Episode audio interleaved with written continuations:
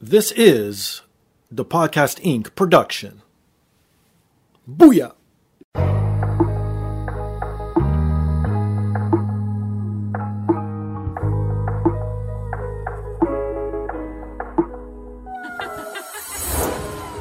And now, this is the moment podcasting fans listening around the world have been waiting for.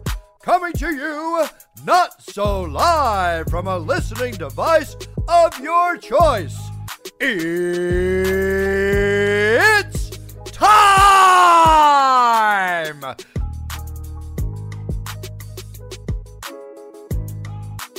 Podcasting out of this corner, a mixed martial talker holding no professional record. He stands at six feet one and one half inches tall, weighing in at whatever he feels like.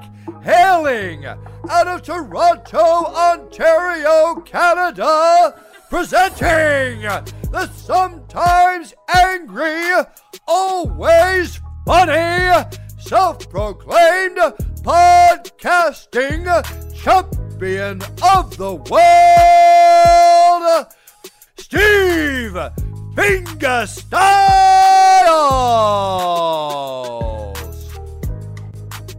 So, welcome to another rendition of the podcast. I am here once again, always again, and brought to you by First Row Collectibles.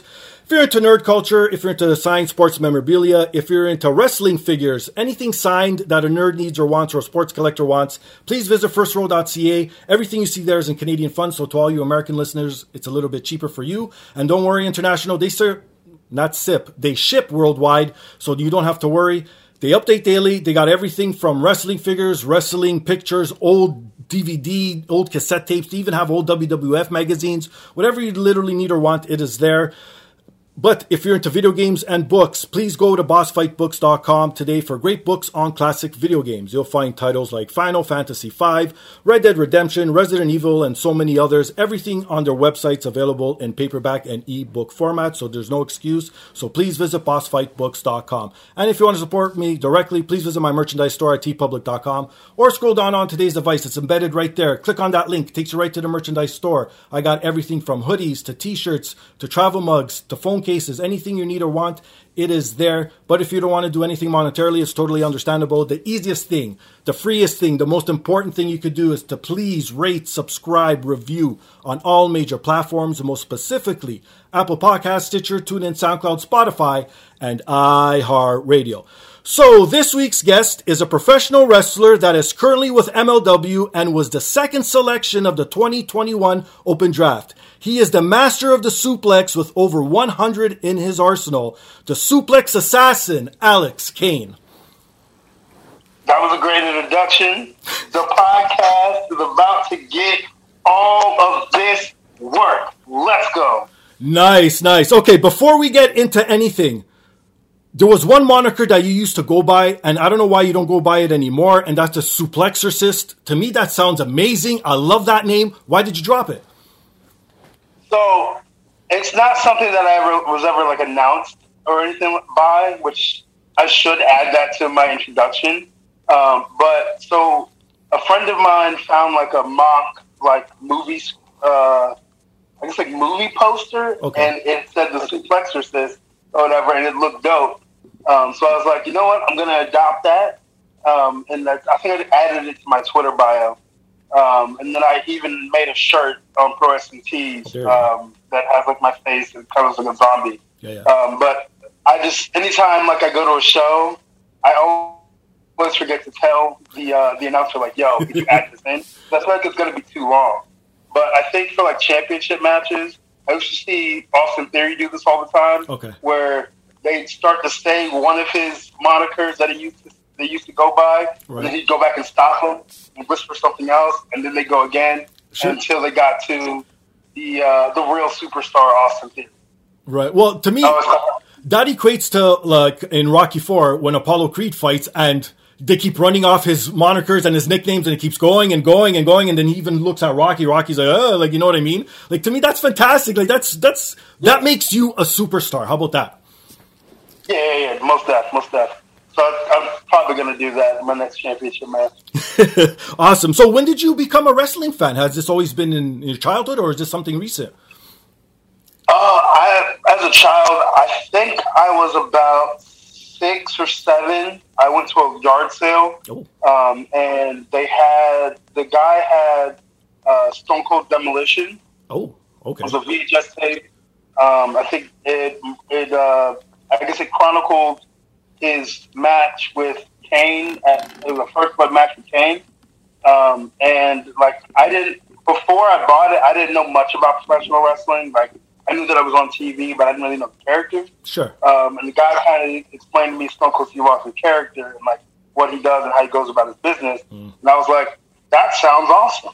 um, so I popped that in and I watched it and I watched and I watched and I watched. I watched it every day.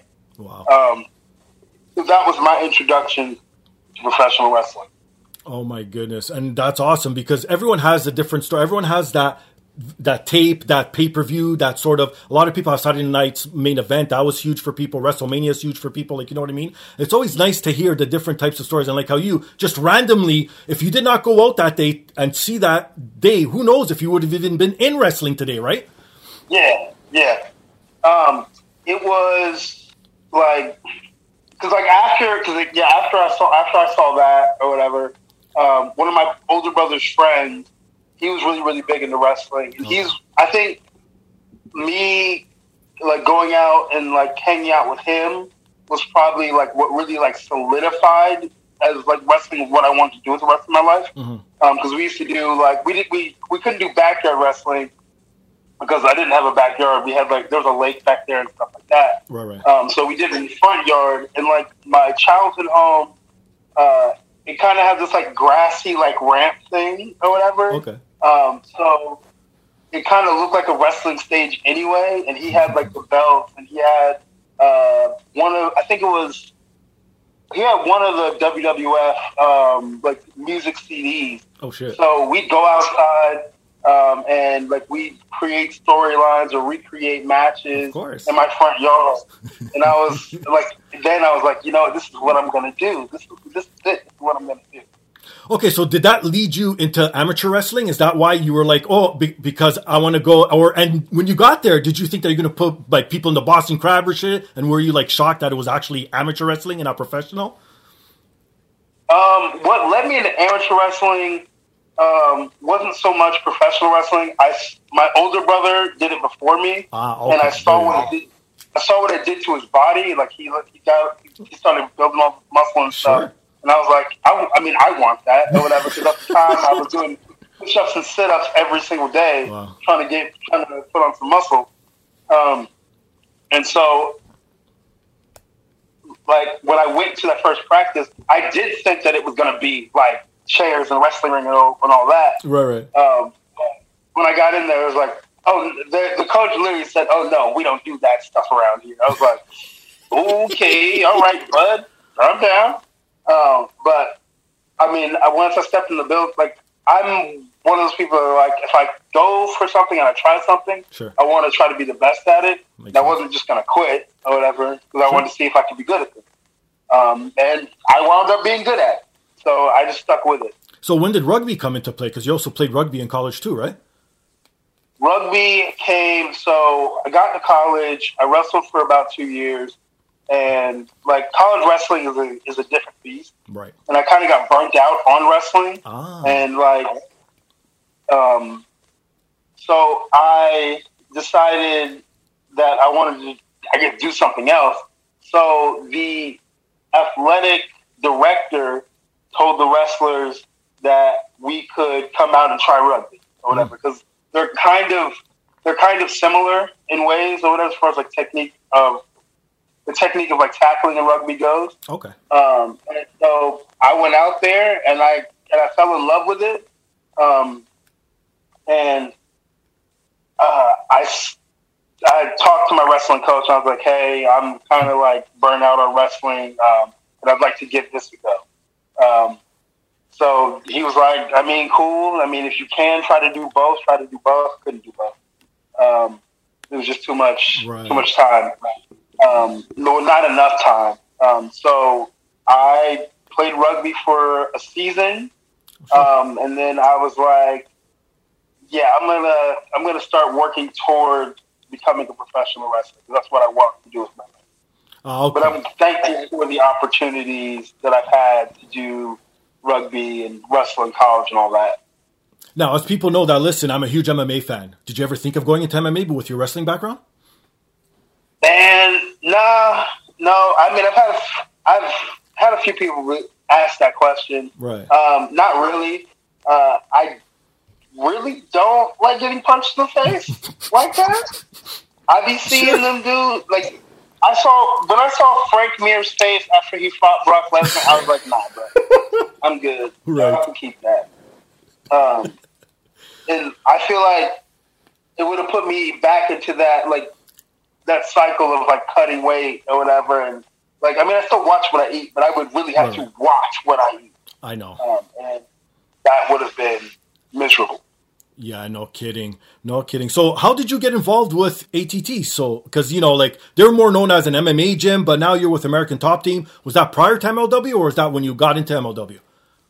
That's when I signed with MLW. Gotcha. Uh, Dan Lambert uh, negotiated my contract. So with him negotiating my contract, I became a part of American Top Team. Um, and once things open up, like really start to open up again, I'll really start training there with Mo and all of that.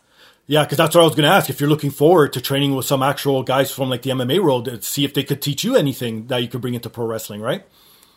Man, when I actually the day of like my debut, um, when I got to the hotel, because we couldn't check in until like three. Oh, shit. I don't know why they didn't set that up like that, but um, so uh, Conan already had his room, Okay. so we just went up there and chilled. And while we were just sitting there, Mo was like, "Here, Lo, let me let me show you some stuff or whatever, Sure. some some cool ways to get into some suplexes or whatever." So even right then and there, Mo was like, "I got you. I got some cool stuff for you. Let me show you what. Let me show you what you can do." Oh, my God. So, how is it dealing with Dan Lambert then? So far? Uh, well, so I haven't. So when I got when I got there on Saturday, Okay.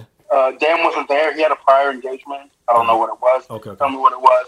But I haven't actually been able to like sit down with Dan and be like, "Hey, what's up?" Um, but I think hopefully at the next taping or sometime in between, I'll get to actually like have a conversation. Okay, that's pretty cool. Yeah, because again, being an MMA fan, he comes from the MMA world, but I never knew he like I sort of knew he was a huge wrestling fan because he also made appearances when it was TNA back in the day, and obviously his uh, his most recent appearance, uh, Road Rager, that was just fantastic heel shit that was going on. You could tell that he's like one of those true fans, like sort of like how it was with um what, what's his name? Oh my god, that just performed at WrestleMania. Ronda Oh no, not No, no, Ronda. Uh, well, Ronda too. Yes, she falls into it. Um, Bad Bunny, shit. Yeah. Yeah, like you know what I mean. You could tell when someone is a fan that's a celebrity that comes in, like you know what I mean, and it shows. And that's why I don't understand why more of these people don't either come in or more federations or promotions don't look for these type of people. Because as much as people hate it, it does bring the eyes, and then if you're good enough, it keeps the eyes there, right? like I like like there's been a lot of celebrities that came through WWE that it was just like, okay, this is a joke. Right. But I like that Bad Bunny like committed to that or whatever. Like he stopped making music and all that. He committed himself. I think for like three months to learn professional wrestling, and I thought that was awesome. Um, he had the best like celebrity performance out of anybody. I think so too. Yeah, no kidding, right? It, it's it's crazy. So, but how about MMA in general? Are you a fan? Are you up with their product and stuff, or no? Uh, no, not really. Um, I, growing up, I would watch a little bit here and there, but I didn't have like a favorite fighter or anything like that. Okay. Um, I can't. I don't really get into MMA that much because there's like I like I like all the like the press conferences and stuff Sure. because that feels like professional wrestling to me. But the actual fights themselves, not so much. Yeah, no kidding. No, that is true. Well, that's why I like both worlds. Like, I like the pro wrestling for the stories and for all the hoopla and everything, and I like MMA for like the, the actual sport of it, right? So, how long have you been wrestling for then? Two years. Well, Shit, two and a that's it? Uh, yeah, that's it. Um, I mean, I technically I could say Okay. a year because like I kind of like tie training and wrestling together because with with the school that I went to, like you're training and you're also wrestling on our school show. Oh, Um, so they're kind of tied together. Mhm. But like as far as like working shows like consistently, I really only been doing it for a year. oh shit. So have you had any embarrassing moments yet? Uh, not as a wrestler, but I had an embarrassing moment as a ref. So Okay, uh, it was the main event of one of our school shows. It was like a super show, sure. and the main event they didn't tell me what their finish was. Oh no. um, so, like, I'm, I count one, two, and I ca I thought I saw the guy move, so I just whiffed it, Oh no. and uh, I looked up, and uh, one of the guys was like, "What are you doing? What are you doing?" I had him pinned. I had him pinned, and I'm like, uh, uh, "Hit me! Uh, uh, hit him again!" Uh, that that was really embarrassing. They didn't let me live that down for a, for a long time, and then they even like started like a segment where they took me to ref school. Oh shit. They the ref school the ref school segment didn't last long, but it would have it would have I think it would have been fun. Okay, how about this? What was the one thing that you didn't expect to be hard, but once you started training, you were like, "Fuck, this is going to take me a while to get used to this." Man, I didn't think hitting the ropes would be as painful or as hard as it as it was. Like Hmm. because there there's a there's really a, there's a whole technique to it. I know. Like, and then you really, you really gotta hit the rope. You can't just like, because some people just touch them. You really gotta hit the motherfucker, whatever. Because like, because they kind of get, they give you an advantage or whatever. But if you don't hit them correctly, it's just gonna hurt. And I could imagine over and over because I actually I stepped into the ring once. Like Tyson Dux had me come to his gym one time, and he made me run the ropes, and I was like, and then he was showing me all this stuff, and then I'm like, holy fuck! I did not even realize like how easy it is for someone to just fall right through the ropes if you're not running properly or have the proper technique. I never knew that. Yeah, you you see it on TV. You're like, man, that looks so easy. I Right? can do that. And then you actually do it. It's like, oh, oh, what what is what is this? What is this? So now, how about on the flip side? What was one of the easiest things that you gravitated to as soon as you started? Uh, mat wrestling. I mean, yeah, mat wrestling, chain wrestling, whatever you want to call that, or whatever. Right. That was easy. Um, and like, it was easy for because like it was easy for me because I can I can think outside the box as far as that goes. Okay. Like it's not just locks and hammer locks for me. Like Sure. I'd be trying to grab and manipulate anything. Um, and I it, I have because of, because of that I have fun with it. Because a lot of guys they just want to they learn the basics of it and then they kind of like brush it off. Ah. Or like you'll see some matches where they'll kind of just like go through the motions on it. Sure. But I like to take I take that seriously. Oh, that, that's awesome. And that's good to know as a youngster already that you know all this and you're appreciating it that way because, again, you hear the, all the old timers. Well, now they're old timers, but fuck, they're like my age. I'm like, oh my shit, I'm getting old. But when they were in their heyday, like, you know what I mean? They respect and the, the fundamentals. That's what everyone keeps saying over and over. And, and when I hear someone young as yourself, uh, appreciating the fundamentals and practicing them on a daily basis, to me, uh, the sky's the limit for someone like you. I I always tell guys like the guys that come up that are coming up at, at my school, well not my school, but Fox's school, Right. but like where I came, um, that if you you're a professional wrestler, you have to do the wrestling portion before you do anything else. Um, because like they'll ask me like watch their matches, and when they blow through the chain wrestling Mm. and they don't take it seriously, it, like it, it takes me out of the match. I just stop watching it that point. Um, because if you because you're supposed to build the tension of the match there. Now, if you already have like a feud or something going or whatever, and the tension's already there, cool. You you don't have to do it. Right. But if you, this is like your first time wrestling together, we're wrestling against each other, um, you don't want to make it look like it's like too much of a work or it's too chore- choreographed. Right, right. Um, so you want to get in there and make it look like a struggle. Make it make it look like you guys are really like trying to like fuck each other up. Um, and that's what I appreciate. Um, and then after you do that, find some way to get into whatever running spot you want to do. that's what people like to do. Yeah, exactly. And for people who don't know, by fundamentals, we mean like your basic shit. We don't mean like being a headlock the whole fucking match like back in the 60s or something, because you need to evolve the sport and you need to have high flyers. You even have to have like spot fests or hardcore matches, whatever you want. But that's the whole part of loving wrestling, right? Yeah, most definitely. Like I, I always tell people like there's so there's a there's a different flavor for every person that watches wrestling. Thank you. And you have to find that flavor. You may not like high flying stuff or spot fest or whatever. That's not your flavor. You may like uh, the mat wrestling technical stuff, the power stuff, or whatever. That's your flavor. Watch that. Don't bash what's going on over here because somebody else likes this. this Thank you. We need this over here. Same thing with um, like wrestlers. Because like back in the day, everybody was was either everybody looked like Greek gods Yes. or whatever. Just Yeah. and few and far between, you'd have guys that didn't look like they were the superior athlete. Right.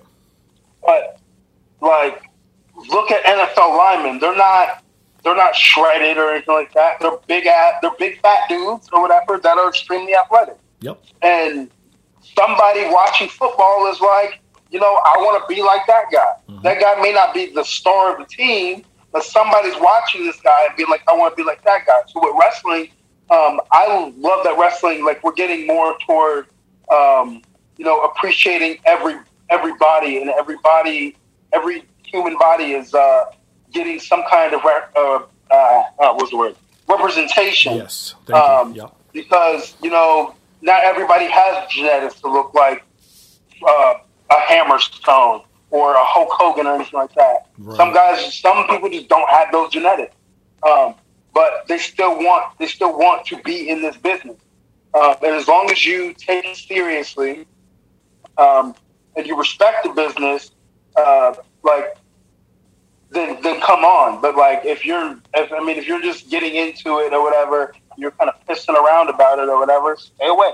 Yeah, it's so true. And like with someone with myself who grew up in that era of all the m- muscle heads, right? Like you know, so so to speak. Not to say that they're all dumb, but I mean like the, the muscular, like the Adonises and stuff, right?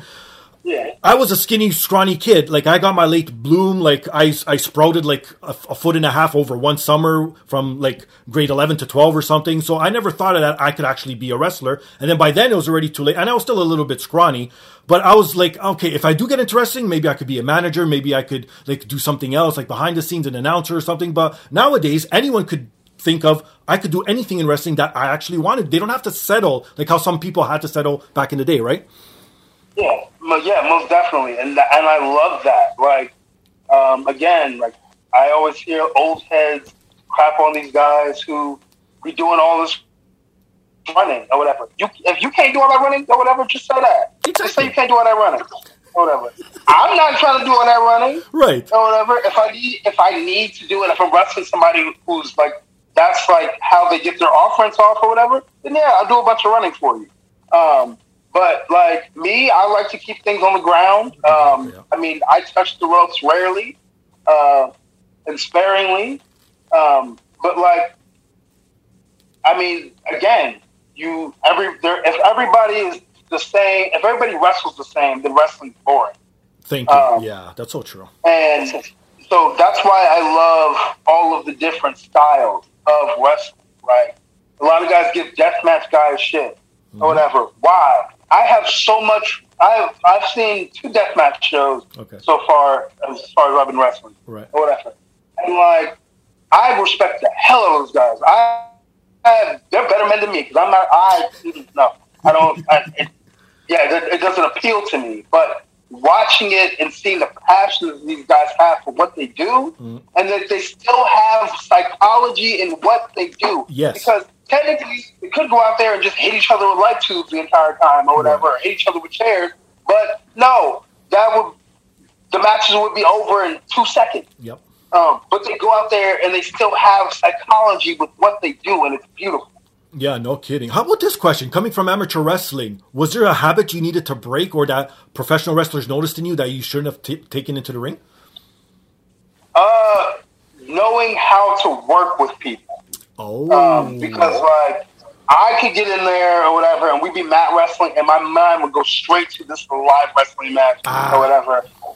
I've gotta win. I've gotta win. I can't go to my. Um, so I had to. So I mean, still sometimes today, like I'll be like, okay, you know, okay, I did something. I did a few things or whatever. I don't want this to be a complete like one-sided deal or whatever because I want because I like my matches to be to feel competitive.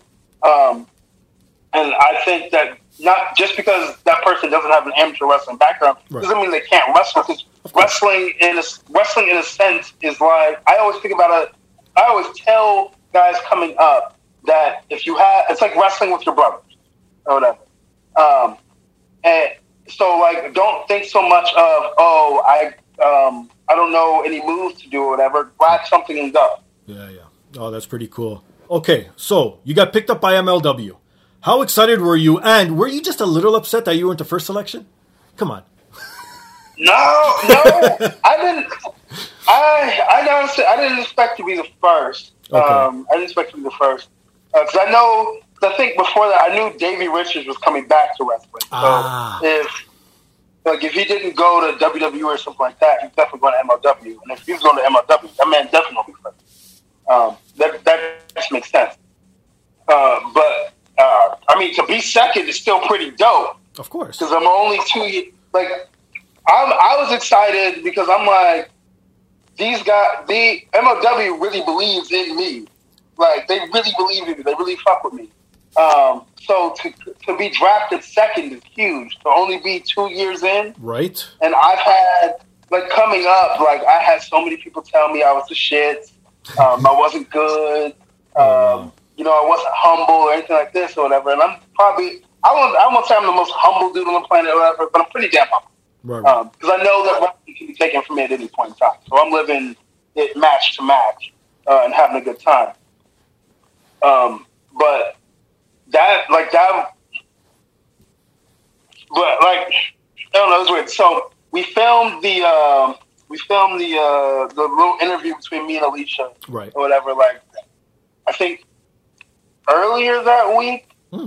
and like and like and then when it got when when they did the draft thing or whatever, like I put it up on my on my TV Right. because it's smart TV, um, and like I knew I knew what was coming.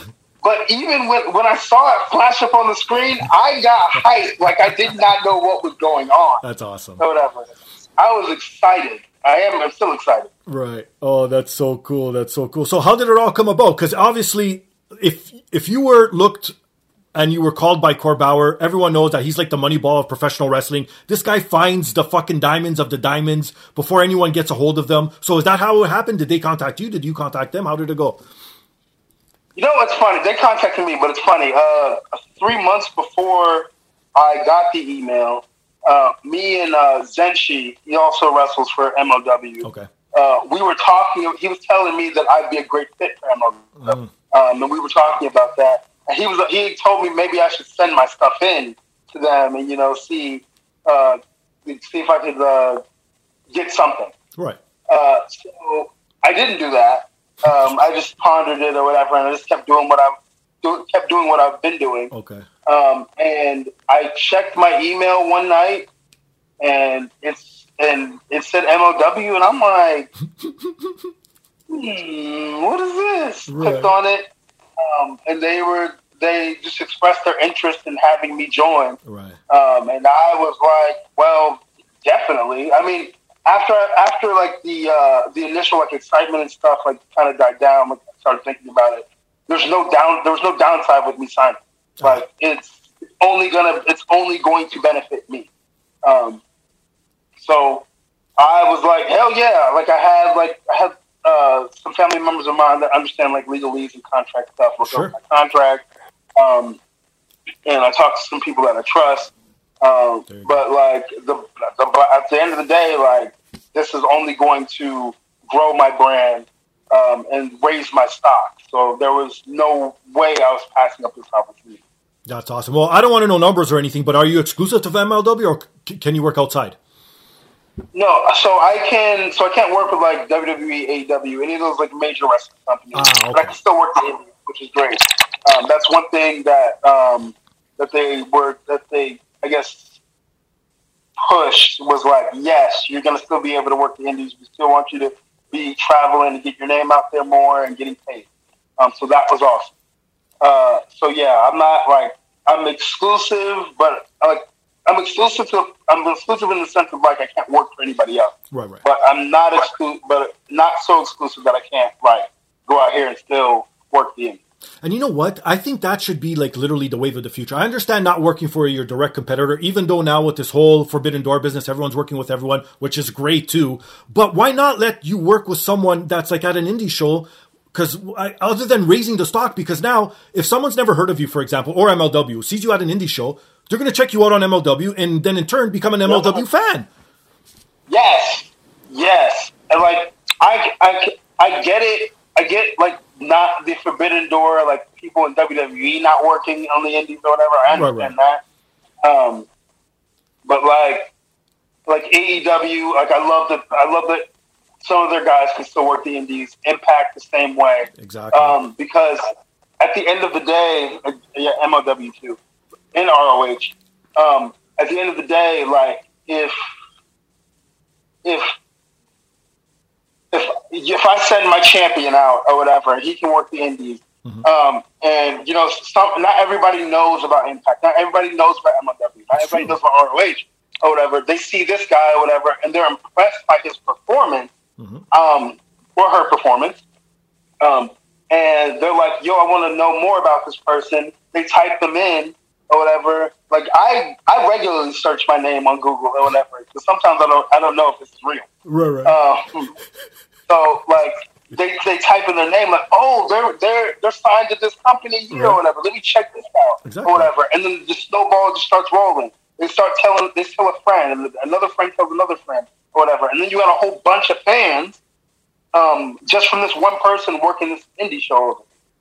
Yeah, not kidding, man. And to me, it just benefits everyone, the indie and the actual yeah. big promotions, right? So, okay, let's talk about Battle Riot 3. That's where you made your MLW debut. How are you feeling leading up to it until literally you walked out in front of the crowd? So, actually, Uh-oh. I made my MLW debut on MLW Fusion.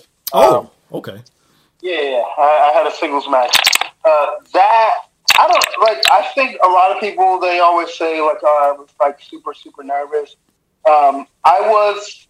I had. I kind of got my nerves out of the way. Like going the days going up. Okay. Um, I was still like kind of like, you know, am I am, am I gonna bring it like I always bring it? Sure. Um, but like as soon as as soon as I heard my music and I stepped to that curtain, I felt like I, I literally felt like I belonged there. That's awesome. Like this is where I should be. Yeah. Um, so like I, I, I was clocked in. I was clocked in like I'm always clocked in. Um, and like it was walking through that curtain. I've never had that feeling before. Like it just it. I don't. Even, I really don't even know how to describe it. But it was like it was just like the greatest feeling ever. Whatever, the, whatever the greatest feeling is to you, right. that's what I was feeling. Um, uh, but in the battle riot, like I'm always a little, little weary of like multi-man matches because there's so many moving parts of and there's course. so many people and there's like you could step on, so you could step and really hurt somebody or whatever. Um, but that experience was was phenomenal.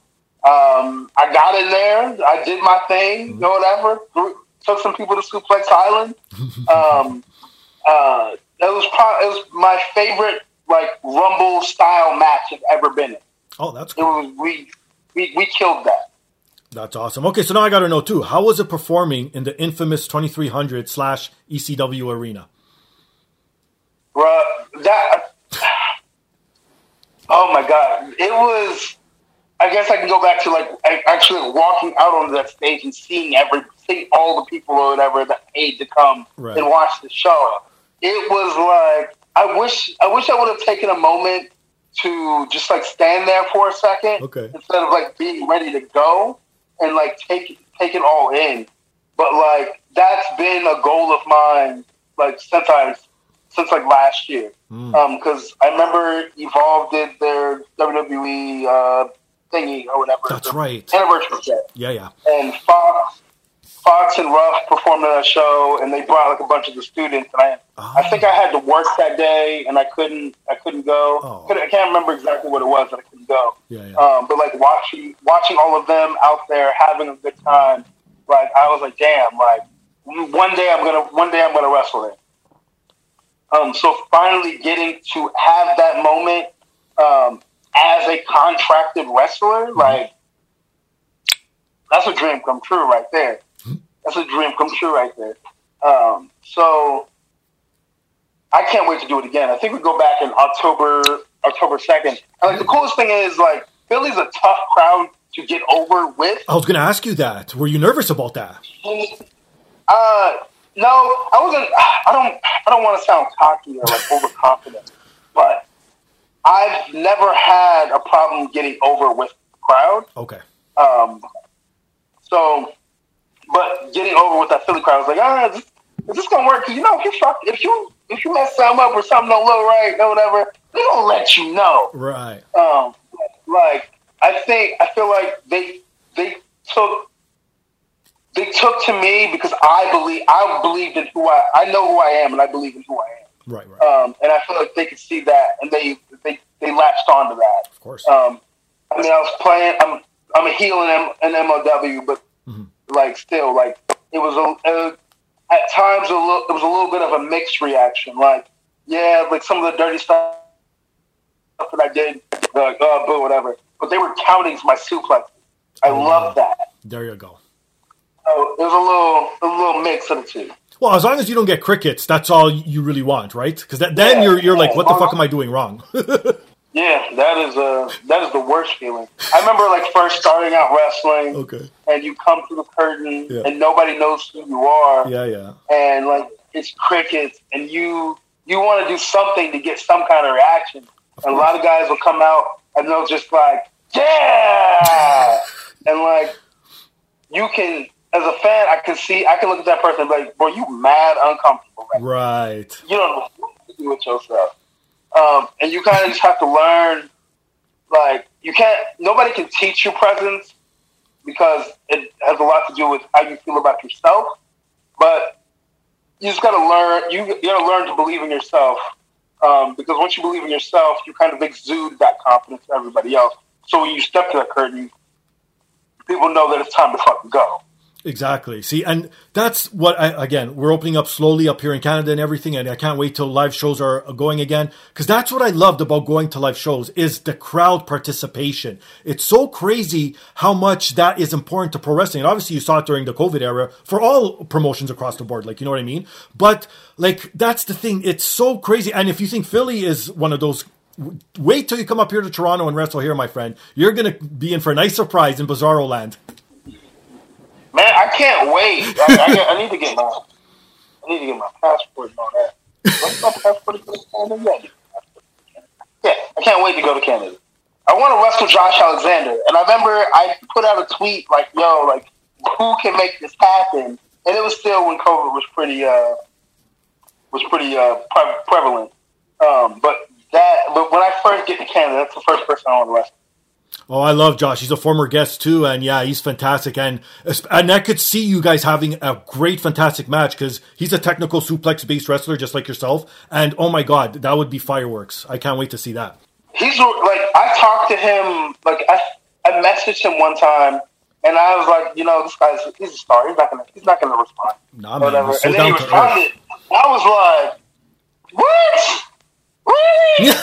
Because I was asking him because I, I was asking him about like you know like how he comes up with uh, like the designs of the singlet. Okay, Um, and like he was like, he, like he said, he was real down to earth about it or whatever. He uh, he didn't like uh, kayfabe me or bullshit me or anything or whatever. We had a conversation about it, and it was cool.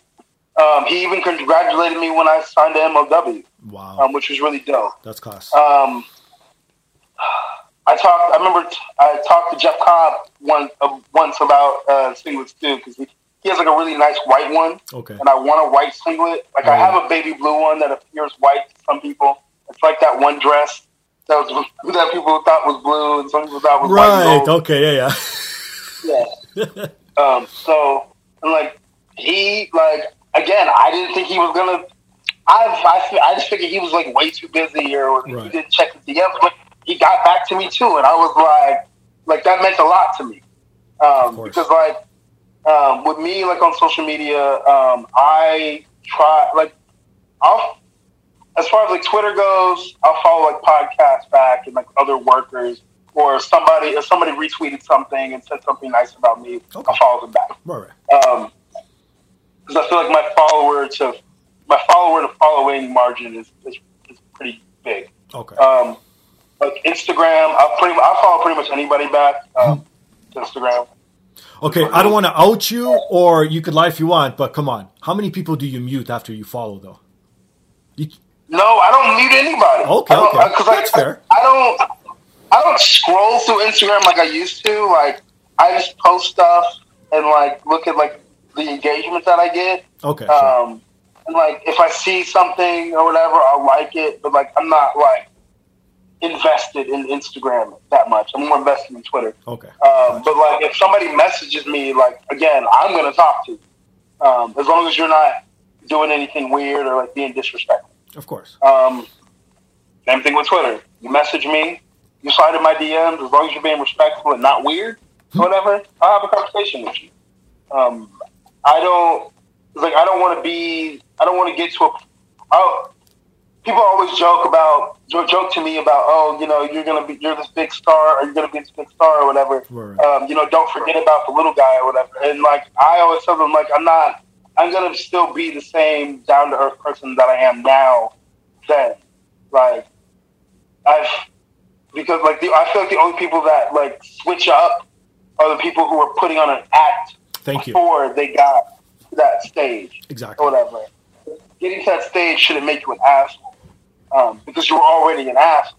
Thank you. I'm, I'm a pretty genuine guy, so all that, all me getting to that next level, getting getting to these next levels is going to make me just an even more genuine guy.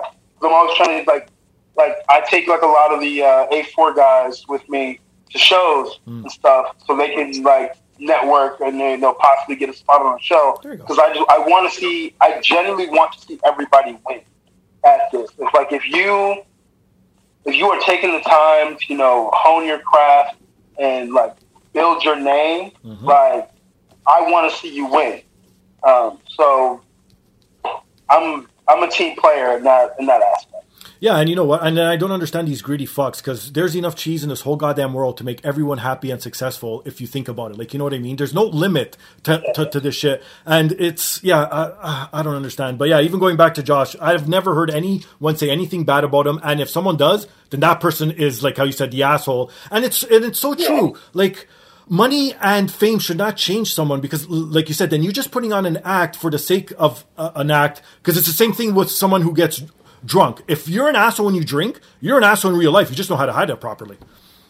Yeah, yeah. I've always heard the drunk you is the real you. Thank you. You see? And that's the same thing because that's the, what I, what everyone's like oh you don't want to win the lottery because if you win the lottery you're going to turn into an asshole. I'm like maybe i will maybe i won't but i know deep down i'm not an asshole and i know i'm not putting on an act for anyone. This is who i am. I talk like this to everyone from my wife to my bosses to people on the podcast. You see what you get and i'm not putting an act. So i know it's not going to change me. If, if, if anything it'll change me to the fact where i could be more comfortable and i have fuck you money now. That's about it. Yeah, I can't wait to the point I get get I get fuck you money because I can tell people that like like I mean again like I'm I try to be as genuine as and like I give everybody I was thinking about this today.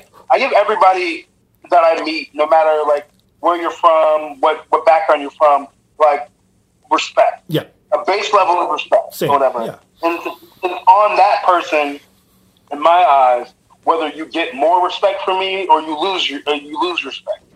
Um, and a lot of people, I've ran into a lot of like old cats here in Georgia that like they're they're out of the gate disrespectful to you, but they expect you to be respectful to them because Ah. they've been wrestling for 15, 17 years. yeah Like, like I'm like,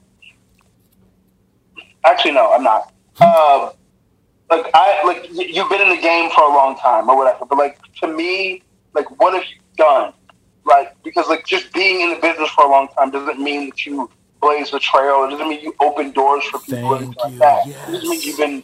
It just means you've been here for a long time. And like when I first started, there were there were guys like that, and it's like you're you you want this level of respect, but you're on the same show as me.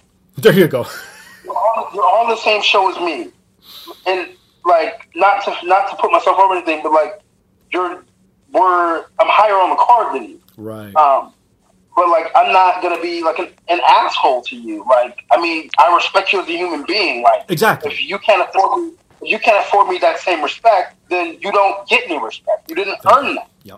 It's so true. Um, like Fo- I remember, like Fox told me one time that like time in this business really doesn't mean anything. Um, because you really think about it, there's guys that come into this business and they've been like me that have only been wrestling for two, three years or whatever, and they make. And there's guys that have been in the business for however 15, 17 years that don't because they don't apply themselves. Right. Um, so like just because like I mean if you're if you've been in the business for a long time, you know, you're respectful and you know, you're trying to see like the younger generation, the guys coming up win and whatever and trying to see them become the best that they possibly can be or like those are the guys that I surround myself with. But if you're just being a dick to be a dick hmm? because you've been here forever, like you can't be friends. Yeah, and I'm a big believer in that too. Like respect is earned, not given, and years of service does not equal quality. I'm sorry. Like same thing, and even in like a, a, a blue collar world or a, a, an office job, if a guy's been there for 30 years and he's still at the bottom, and you've been there 10 years and you're his boss, then like you know what I mean? Like there's something off there. Yeah, yeah, yeah, definitely, definitely. Like, I mean, pro wrestling is like it's not. It's in a way, in ways, it's like any other job on this planet. Like, you have to, res- you want, you have to give everybody respect. Yeah. Um, so yeah, you can be again, you can be here for a long ass time, and you know you can be a dick about things, or you can be here uh, for a short amount of time, and you know give everybody respect. Um, so yeah, that's that, that's that's my thing on that. Well, one thing that I was that caught my eye, like because obviously you're so young in the business, I can't believe that I've been doing this podcast longer than you've been wrestling. That that actually blows my mind. But anyways, so what I was reading about you, like I was like, okay, who, who's this guy? Everyone's talking about him. Let's see how he is. Started watching your matches, and then the whole 100 plus suplex thing. Now that that again, the listeners know I love me suplexes. When I played the the wrestling games, I always create my guy with every suplex available. Power bomb suplexes. That's my whole arsenal. I love it. I there's just something I don't know. Being Canadian with the with the Hart family and everything, you're you know we like technical shit up here, but it's just how did you come up with 100 plus suplexes, or is this just a, just some sort of gimmick? Um, I mean, I didn't come up with hundred plus suplexes, but I study like all of the guys that that like are suplex heavy.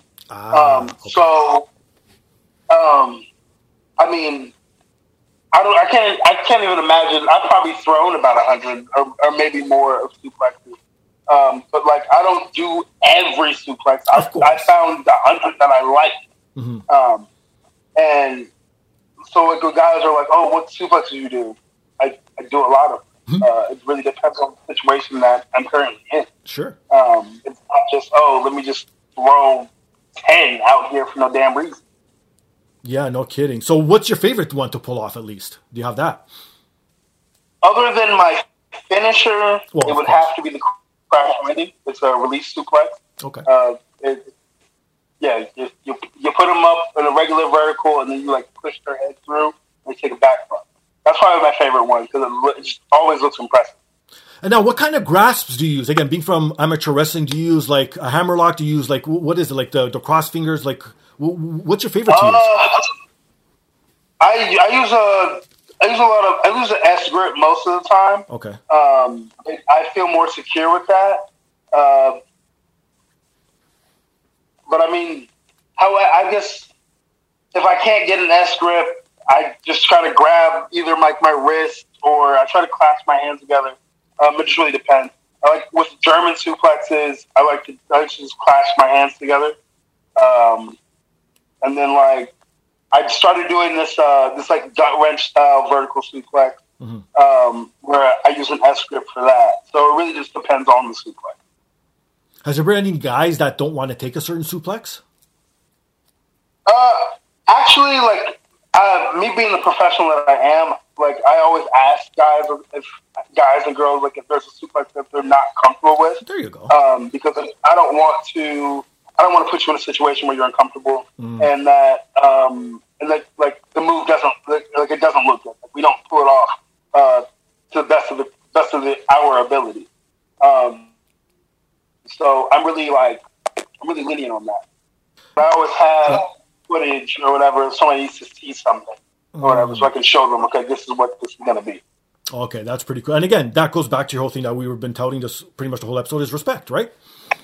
Yeah. See, and there it goes. And it just shows that that's awesome to hear. So an- another thing I watched or I liked while I was watching some of your matches was how you do integrate your amateur wrestling, like from the way you move around to picking parts to sprawling, like all that. Are you scared that eventually you're going to be painted in a box as just, oh, he's just like that amateur wrestler?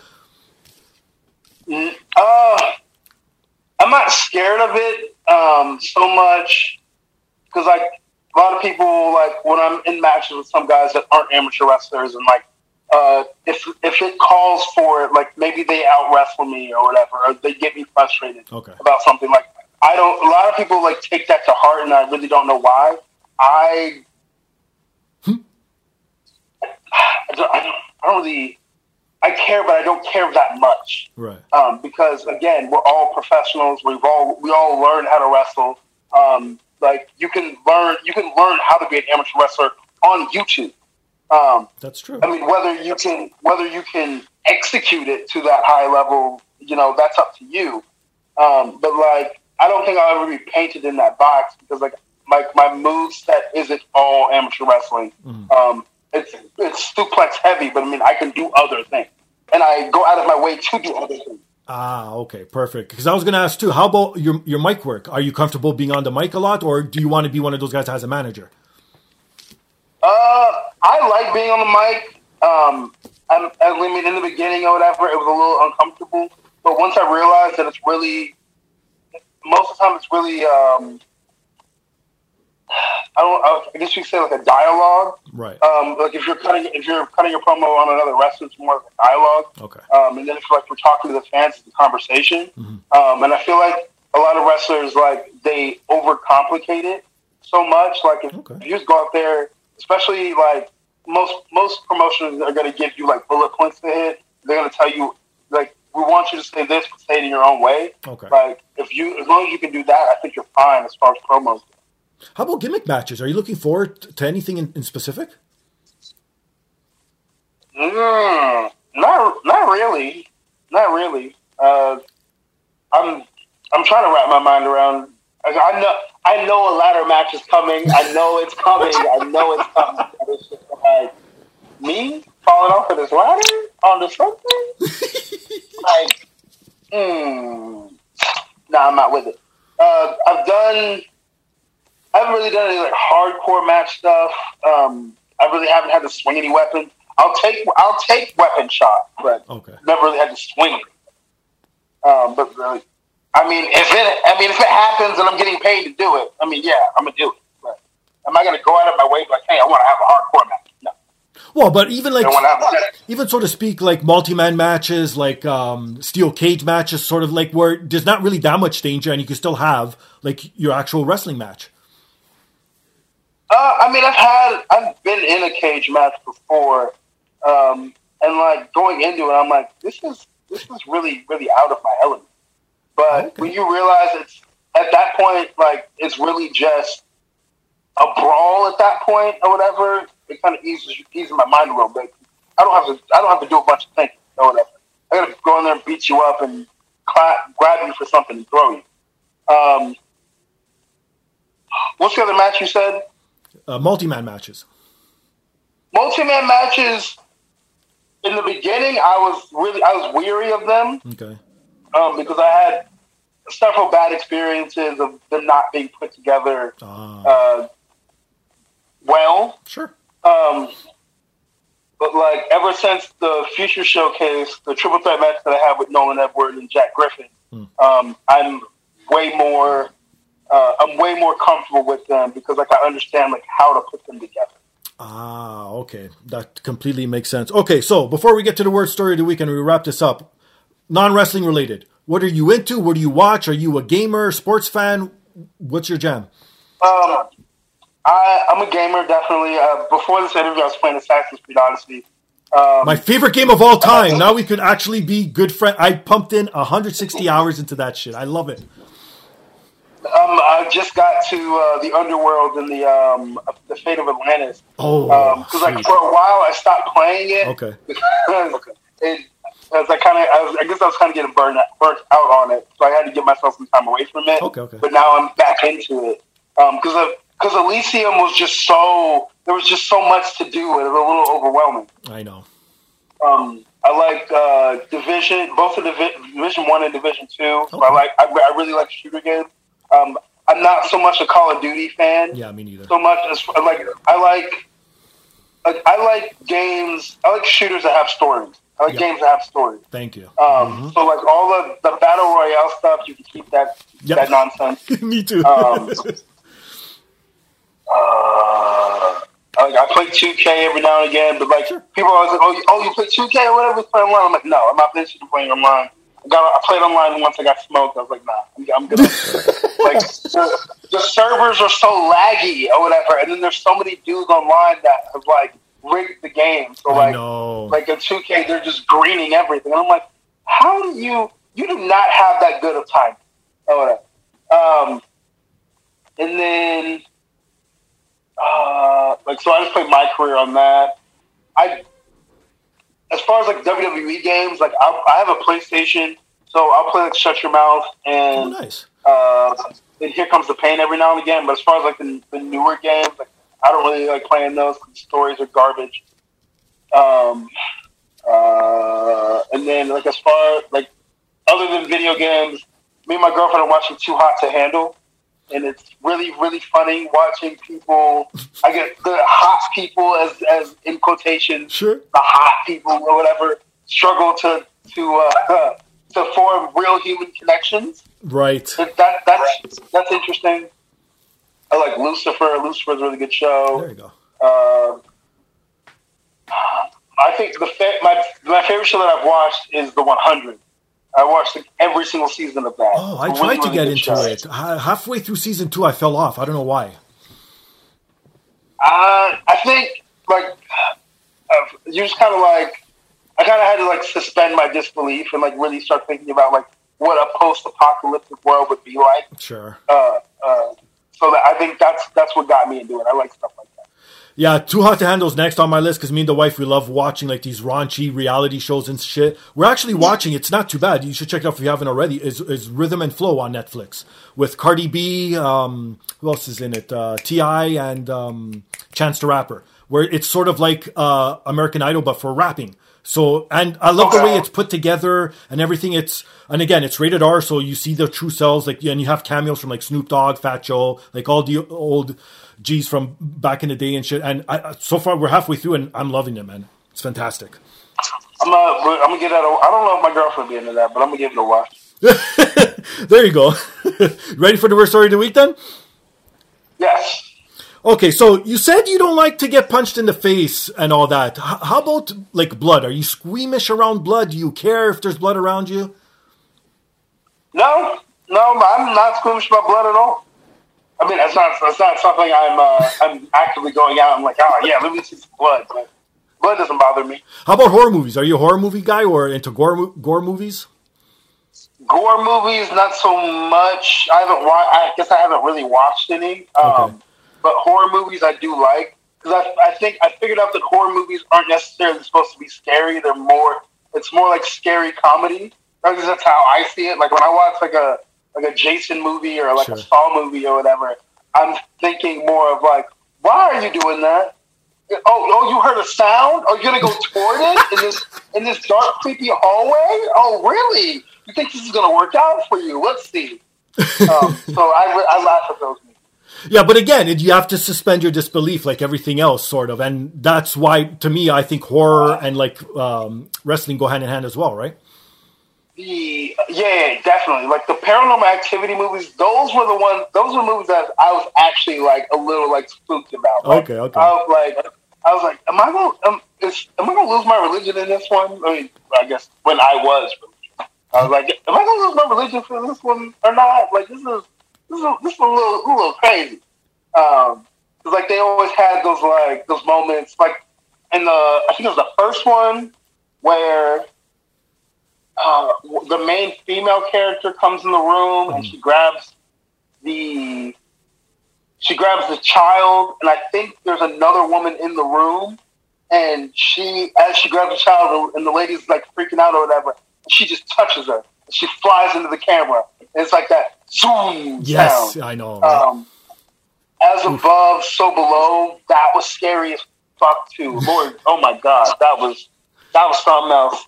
Um, I'm glad I watched it, and I never got to watch it again. Okay, that's odd. Yeah, because I, I love all anything that's horror type, which is odd because in real life, like blood, I'm woozy around. Like I'm not scared of it. It it technically doesn't bother me, but for some odd reason, as soon as a drop of blood happens, I start seeing the birds and I pass out. I don't understand what it is. Just something in me.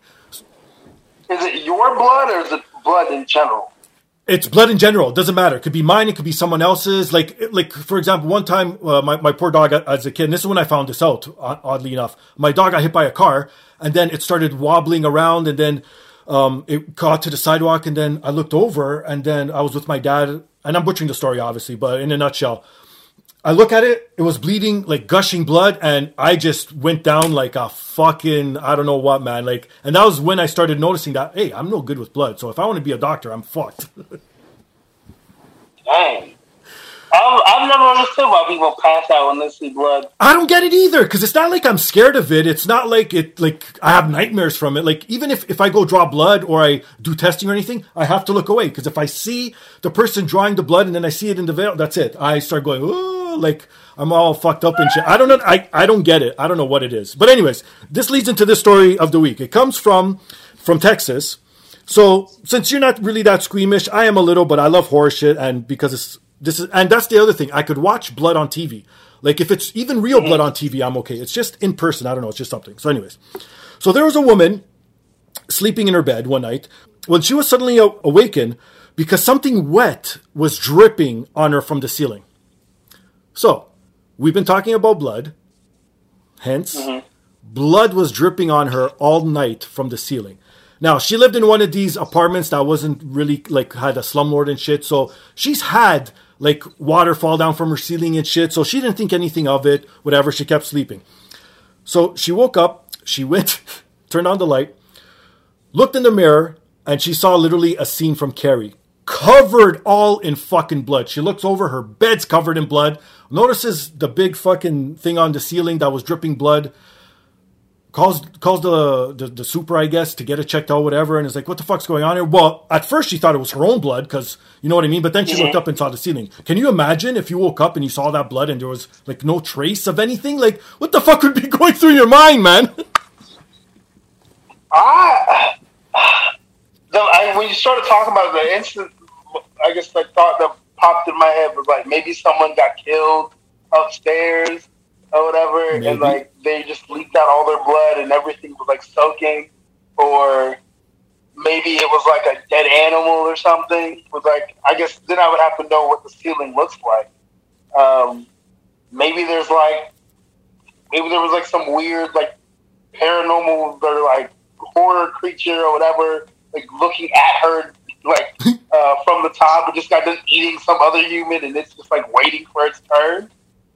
So, what actually did happen was apparently the upstairs the upstairs neighbor died 4 to 5 days before. And from natural causes and decomposition, the blood got out of his body through his because that's the other thing. When you die, people, a lot of people don't know this. Like ooze and stuff and gases start getting released from your body. Like you know what I mean. So he was up there, and he, he so happened to fall on like a part where there was like cracks and where the ventilation went through. So that's how it seeped down into her apartment. So she was getting droplets and the guy died of natural causes. It's nothing like to go look any further. But the weird part is just waking up with drips of blood on you. I'd be like, I'm getting the fuck out of this apartment. I've had enough, man. Yeah, I'm not. Yeah, I'm gonna need a whole police investigation for that one. Um, um, I mean, even though he died of natural causes, still, that is Ugh. But I get yeah, I guess I guess I'm gonna have to like remember to position my bed uh, away from any vents at this point and make sure there's no cracks in the ceiling. That that would be horrific.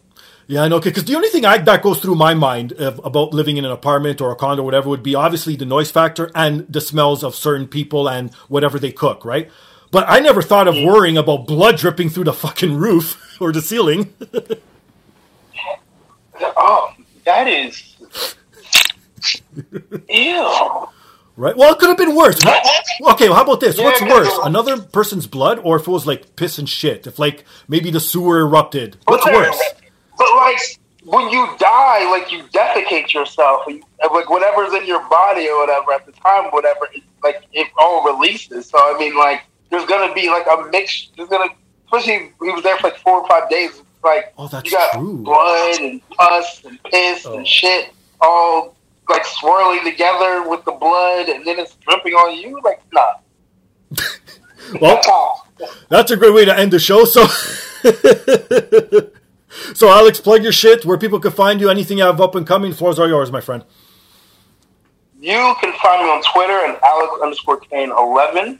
Uh, you can find me on Instagram at the Suplex Assassin. You can find me on TikTok at the Suplex Assassin One. Um, uh, I have a Facebook fan page, Alex Kane forty one. Uh, buy my merch at ProWrestlingTees.com uh, slash Suplex Island. I've got a I've got a show. I believe it's Hartselle, Alabama. Uh, I'll be there July 24th and 25th. Um, and then August, I have the Scenic City Scenic City Invitational, uh, August 6th and 7th. Uh,